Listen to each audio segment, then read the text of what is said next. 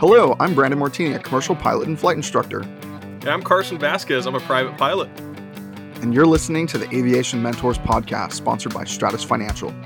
So buckle up because the Aviation Mentors are taking off. So, today we've got quite a few things we're going to talk about. Uh, we're actually going to talk about the 15 things to do as a private pilot or after you get your certificate. Um, I, I've done almost all of these things, and I think Carson has too. Uh, so we're just going to kind of jump right in and talk about those 15 things. And number one is getting checked out in new airplanes. Um, getting checked out on a new airplane is a great way to to learn a new skill as a pilot or or even as an individual. I mean, you probably remember the first time you got into an airplane or like a 172 or a Cherokee or light sport or whatever you may be flying or you started out flying. Well, sometimes when you jump into another airplane, it's going to feel very, very different. And then as you progress in your in your pilot journey or your aviation journey, certain airplanes are going to feel very much the same and and not be challenging, but some will be challenging. So um, I know that when I first transitioned to an Arrow or um, or something like that, it definitely definitely took me a little bit of time to get used to it. And I'll tell you this, I almost got checked out in an airplane a few days ago. Um, I went to go see one of my my friends, Eric Farewell. Uh, he owns Aviator Paramotor uh, in Florida. Great company, great guy, and uh, we ended up taking one of his airplanes out. I asked him if we can go take his RV6 out, uh, which is an experimental plane, and it was just a total blast to fly. Um, it's a tailwheel. I don't have that much tailwheel experience. I only have about 50 hours of tailwheel. So uh, it was challenging for me. And needless to say, I figured, like most airplanes, I can just checked out, get checked out in like an hour and be no big deal. And it kind of humbled me. I think I needed probably three or four flights for that particular airplane, which is not that many for me. It might be, might be more for some people, might be less for others. Uh, but it was it was a really cool experience, and I've gotten checked out in a ton of airplanes, and I really love getting checked out in every single new one. I think I've flown almost 50 different types of planes now, and every single one is a new challenge and fun for different reasons. But so Carson, have you gotten checked out in any other airplanes? I think you did your private pilot in a in a 172. Is that right? Yeah, yeah, I did it in a 172, and I haven't had the uh, the pleasure to get checked out in all the cool ones you have, but I have gotten checked out in plenty of trainer airplanes that you know a lot of people fly day to day, and I did all my training in a 172, and I kind of after I got my private pilot wanted to find out what these low wings were all about. Uh, I'd seen them all over the airport, just hadn't had the chance to fly in one. You know, only had about 45 hours at that point. And uh, next time I, I went to the flight school, I got checked out in the Cherokee 160. So I started flying the Warrior. And that actually led me to become a really big fan of low wings. Um, it's not a huge difference between high and low wings. So after I got checked out in it, I started flying them all the time. And that actually led me to what we're going to talk about next. Yeah, absolutely. So, number two on our list of 15 things to do as a private pilot is get your complex endorsement. Uh, I think it's a great, great thing to get for a multitude of reasons. One, it opens up the world of a bunch of different airplanes, uh, and it's not that challenging. But there are some new systems you have to you have to learn. Uh, you have to learn how to use a landing gear. You have to be able to learn how to use retractable flaps, and you have to learn how to uh, use a constant speed propeller. So those are the three things that constitute a complex airplane. By the way, if an airplane does not have all three of those things, you do not consider it complex. So did you know that, Carson? Yeah, I did actually. It was one of the first things that you uh, you drilled into my head as soon as we started my complex training. Good, good. I was a decent teacher back then. I like it. Perfect. Um, so what you said? Uh, you got checked on a complex airplane. Which airplane did you get checked out in? I started flying the Piper Arrow uh, three weeks after I got my private, and within a week I had finished my ten hour requirement to get the uh, the checkout and the complex endorsement in the plane. And I started flying that thing all the time. I think within two months I put on 25 hours in it. Uh, I really love That's it. way cool. um, just just to let everyone know, the complex endorsement doesn't really require a certain set of hours, but a lot of insurance companies do. So when Carson said it took him ten hours, it's because the insurance company uh, made him take ten hours. Now, if it could have taken him less for him to get the endorsement, it could have taken him more. It kind of depends on everybody. Some airplanes are going to be easier for you to get, and some and some are going to be a little bit harder. Uh, but uh, I actually also got my my complex in an Arrow. Uh, mine didn't have a fancy glass cockpit like the one that you got to do yours in, but uh, complex endorsement. yeah, you were lucky, that's for sure. But a complex endorsement is a great way not only to kind of learn new skills, but also you have to time build for certain other ratings if you want to do that as well. So you might as well get some other endorsements along the way. Complex happens to be one of them. And I think I really became a better pilot after getting my complex endorsement. You know, it really taught me to control multiple things going on at once. I had to think about the gear in addition to everything else that you typically think about in a landing. And it was a low wing airplane as well, so I had to get used to switching the fuel tanks.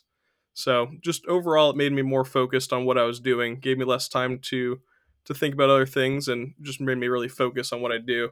I think it transferred to most of my landings I made afterwards. Yeah, I know. I I use my checklist, and then I use also a secondary mental checklist called the GUMPS checklist, and it's uh, gas, undercarriage, mixture, uh, propellers, and then safety belts and switches. So I say that on every single airplane I fly now, no matter what, in my own head. And I check that gear actually on every turn in the pattern, believe it or not. So if I turn uh, base, check the gears down. If I turn final, check the gears down. If I check short final, the gear is down. And right before I touch down, guess what? I'm checking the gears down. Um, so it's something, and and I even do that in a 172 uh, that doesn't have retractable landing gear. I was I was just yeah. about. I say down and welded, and I'll say it on every turn still, and it's just a good habit to stay in, especially if you fly different types of airplanes. So. Uh, the next thing we're going to talk about is number three on the 15 things things to do as a private pilot, and that one happens to be just going to brand new airports for the new experience. So, uh, what's a, what's kind of one of the first airports you flew to, Carson, as as as you got your private pilot? Well, one of my best friends had gotten his CFI rating the same day I got my private pilot. So we took his plane on a celebratory journey and uh, we, we, flew to Chandler, Arizona, where something that neither of us had been to. And it was a really fun airport to go fly into. And right near all the Phoenix airspace, there was a lot extra going on and made it challenging. But we, yeah, I, I really, through my training, had learned how to flight plan. So I looked at this airport, I looked at the path I was taking, I mapped it out on ForeFlight and on a paper chart because as the new CFI wanted, and um, I really just went through it all and got me confident in my flight planning abilities and my abilities to go fly into a new airport and find out that it's not that much different than, than my home airport. Yeah, absolutely. Uh, I love going to new airports. I still love going to new airports just because you never know who you're going to meet, uh, whether it's in the middle of the country or just 50 miles away or, or five miles away. I love going to new airports for the experience of what it's like to land there and to meet the people in the FBOs or, or meet the people in the restaurants or whatever it may be. Um, I absolutely love that. I think one of the first airports I went to as a private pilot was probably Palomar uh, CRQ in Southern California.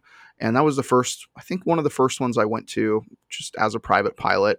I liked going to different different uh, airports for different reasons, but that actually brings up the reason we're going to go to number four on things to do as a private pilot, and that is getting the hundred dollar hamburger.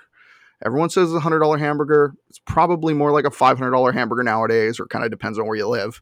Might still be a hundred dollar hamburger, but it's that that flying to different airports to go to their restaurant.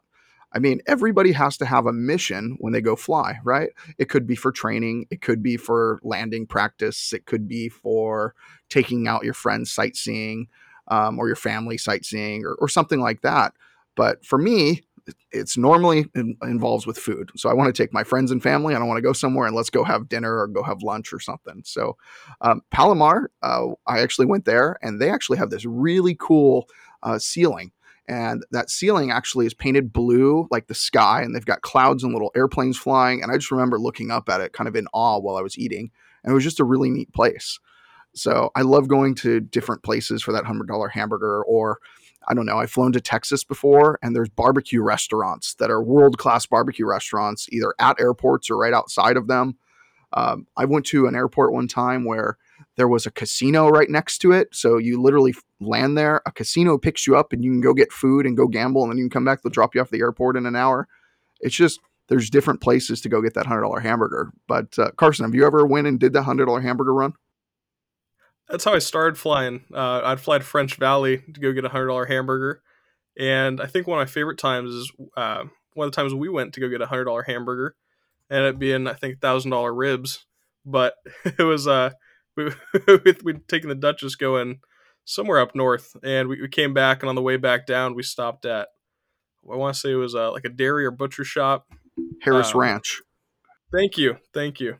They have they have one of the the best little baby airports. I think the runway is like I don't know forty feet wide or something very very small, and the runway is less than two thousand feet long, and it's right next to a highway on a ranch with a, an amazing restaurant that serves world class steaks. Uh, so it's definitely a place to go. And that was, yeah, way more than $100 for that hamburger there. For one, we took a multi. And uh, number two, yeah, number two, it was, uh, it's not cheap to eat that steakhouse either. So, but we did do some single engine stuff on the way back home. Uh, for training, so we did turn off one engine. So we for I don't know maybe five or ten minutes uh, training. So I I guess during that time we saved a little bit of fuel. We did, and it counted flight training, so double counted. Exactly. So, uh, so the next uh, thing we're going to talk about on 15 things to do as a private pilot is number five, and that is joining your local EAA chapter. So we've been talking about flying in different airplanes and doing different things like that, but but getting involved with your community is huge. Um, I think that most people in this industry, the only reason why they make it to the high success levels that they do is because they're willing to go out there and network. Now, it's one thing if you just want to be an airline pilot and you want to get to an airline and you want this the steady stability of that job. I think that's fantastic and it's very worthy goal. Um, and it's it's difficult in its own ways. But if you want a different path in aviation, like flying corporate jets or or doing aerial firefighting or something like that, you have to go a different route. And that different route is going and talking to um, all the people in your community and meeting all the local people. And EAA is the Experimental Aircraft Association. Um, I'm a lifetime member. Carson, I believe you're a member as well. Um, they're the ones who put on uh, EAA AirVenture every year, and people sometimes call that Oshkosh, uh, which Carson and I went to uh, this year together. And they have an amazing program for children where they do uh, free flights for children. They even do some things uh, that are free flights for adults, and you can donate your time to do those flights for people. Um, and then on top of that, you can you can learn about airplanes and talk airplanes, and sometimes you'll get get offers to go in really, really cool airplanes because of it. Uh, and if you like mechanics or you're taking a mechanic route, there's a lot of mechanics that hang out there too. And you can go that route as well. Um, so those are some things from my perspective that I really like about EAA. And uh, we actually have an EAA chapter one in our backyard here at Riverside. So uh, the uh, past president, he was a president for a long time, Mr. Jim O'Brien.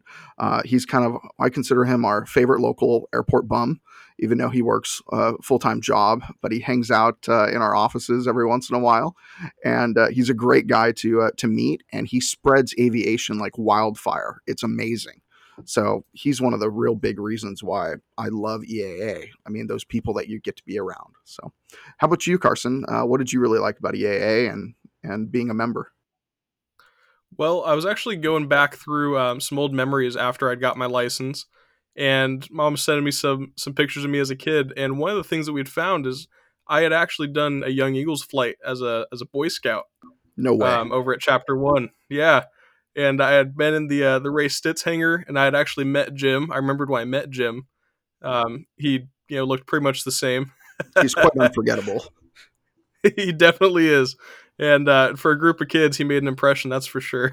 I mean that's what it was actually yeah, it was a wonderful experience. It was something I remember going home and talking to my parents about. Um, only to find out a couple years later, I'm I'm back in it and doing the same thing. You know, if we tell Jim O'Brien that you're the reason why you're so into aviation, he's gonna just kind of have like a heart attack, and uh, he's not gonna be able to stand it, right? That he met you as no, a child. He'd absolutely freak out. yeah, so I think I think we need to have him on the podcast one day and tell him that story uh, and surprise him with it. Um, unless he listens, which I think he does now, and it's so he might already hear this, but still, Jim, it's going to be an awesome experience having you on one day. Uh, so that brings us to the next item on our 15 things to do as a private pilot, um, which I've actually done with EAA Chapter One, and I've done it with with friends and family as well, and that is airplane camping. Uh, no one really puts the two together, right? Everyone thinks so off-roading and camping. Well, there's such thing as airplane camping. And locally in Southern California, we have two really cool places to go. Uh, Oceano, uh, which is right on the beach. It's near Pismo. And then we have Kern, uh, which is in the mountains. And you can't really go there in the really hot part of summer, but the rest of the year is amazing. and it's in the city of Kernville, and they've got a stream and a river going through, and you can go fishing, and it's a, like a fly fishing capital in Southern California. It's in the middle of the mountains. It has a beautiful approach with a lake that you fly over. It's really quite amazing. And Carson, I think you've been camping a couple times um, at Kern or Oceano. I'm not sure which one, um, but what were kind of your favorite things about about airplane camping? I think the coolest thing is going to Kern Valley, and at nighttime, you know, it's quite literally in a valley. Can't fly into it at night, so the airport pretty much shuts down. So I was actually lucky enough um, at the time that we flew flown in. No one else was flying in. Airport was closed, and we actually walked the walked the runway at night, and got down to the numbers. Took some cool pictures by it. Uh, that was a pretty cool experience. But also getting to watch everyone else fly in and just land, park right next to you, set up their tents by their planes, and just spend your time around a bunch of people that also love air, um, aviation and airplanes just as much as you do. That is, it is really special, especially when you're watching your friends land and and uh, sometimes I wish I had like a scoreboard number that I can like throw up um, and uh, and put up a number. So uh, and it gets windy there too, Josh. so sometimes it's not the best landings either. But uh, as long as they're safe, they're okay with me. Uh, a, a good landing is uh, one that you can walk away from, and a great one is where you can use the airplane again. At least that's my model. that's why you always say I have good landings, huh? Exactly. No, they're, they're great most of the time. We use the airplane after. So, our next item is number seven on the 15 things to do as a private pilot, and that is angel flights. Um, I personally have never done an angel flight, but I've met very, very many uh, pilots who have done angel flights, and they do quite a bit for aviation and for people. Carson, do you want to tell uh, everyone a little bit about what an angel flight is? And I'm not sure if you've done one or not, but if you haven't, um, is that something you're interested in? Yeah, I'd absolutely love to do it. Um, haven't gotten the chance to do it yet, but a lot of what you do is just volunteering your time and your airplane for people that either need to fly for um, some sort of surgery or, or, medical thing that the expense for traveling they just they can't quite do it. Um, so a lot of people do that or bring family to go see other family, you know that that are in medical need or um, some sort of emergency, and it's really just donating your time um, to to this charity really. And as a private pilot, you're actually able to do this, and I think it's a really cool experience and opportunity uh, and one that a lot of people should take advantage of, especially considering how many pilots they really need for this program. Absolutely. And I know that Angel Flights and other programs similar to that, they sometimes have a little bit higher hour requirements because they don't want a brand new private pilot taking somebody who who might have cancer or on chemo to to their destination. They want somebody to have a little bit more experience. So sometimes it it takes you a little longer before you can do these. Um, but I know a lot of people that think it's very rewarding. Um, and that kind of brings us on to number eight of the 15 things to do as a private pilot. And number eight is an organization called Pilots and Paws. Um, again, I haven't uh, done anything with this organization, but I've heard lots of great things. I know a lot of people that have have flown um, our little little furry friends around the U.S. and uh, they move dogs for various reasons. Um, Carson, have you ever uh, transported a dog in your airplane? You know, I haven't. Um, I, I told my girlfriend about pilot, pilots and paws, and she lost it. She was like, as soon as we get an airplane, we need to do this. This is the coolest thing ever. Uh, and pilots and paws, um, they take you know uh, animals in shelters that are in need of transportation to people that are willing to adopt them. And again, uh, kind of like Angel Flights, it's a really amazing program that helps out these animals. And I think it's something that people should take advantage of. Um, and also getting to spend time with those animals, not that bad. So, uh, have you ever flown with any animals or or gotten a chance to fly for an organization like this? Um, I have not flown with that organization, but I have flown with an animal, and I was very nervous about it the first time. I flew with uh, with my dog Max, and uh, Maximus flown with us several times now. Flies with my girlfriend, flies with my son, and he's actually a really good good co-pilot. Uh, he he gets in the airplane. He doesn't take his muff muffs off because we want to protect his ears, and he actually will jump in the airplane. If I if I leave the door open, he'll just go and run and jump into the airplane. like, oh, where are we going? Um, we've taken Max on several little trips before. Uh, the first one he ever went to uh, was actually to Vegas. So we took Max to Vegas, and uh, he had a blast. Unfortunately, he did not win anything on the slot machines. Um, but I wish he would have. And I actually, he's old think, enough in dog years yet. no, maybe not. Yeah, he's only about two. So what's that? Pretty young. You're right. Thank you so much for listening today to our first eight things to do after you get your private pilot license. Be sure to catch our next episode in our two part series of these first 15 things you should do after you get your private pilot license. So if you'd like to reach out to either one of us, you can reach us at Twitter, Instagram at Mr. Martini Guy for me, or at Carson underscore AV17 for Carson. As a wrap up for the day, just remember we're here to guide you in your aviation journey. So fly safe and enjoy the ride. Thanks so much, everybody. Have a good one. See ya.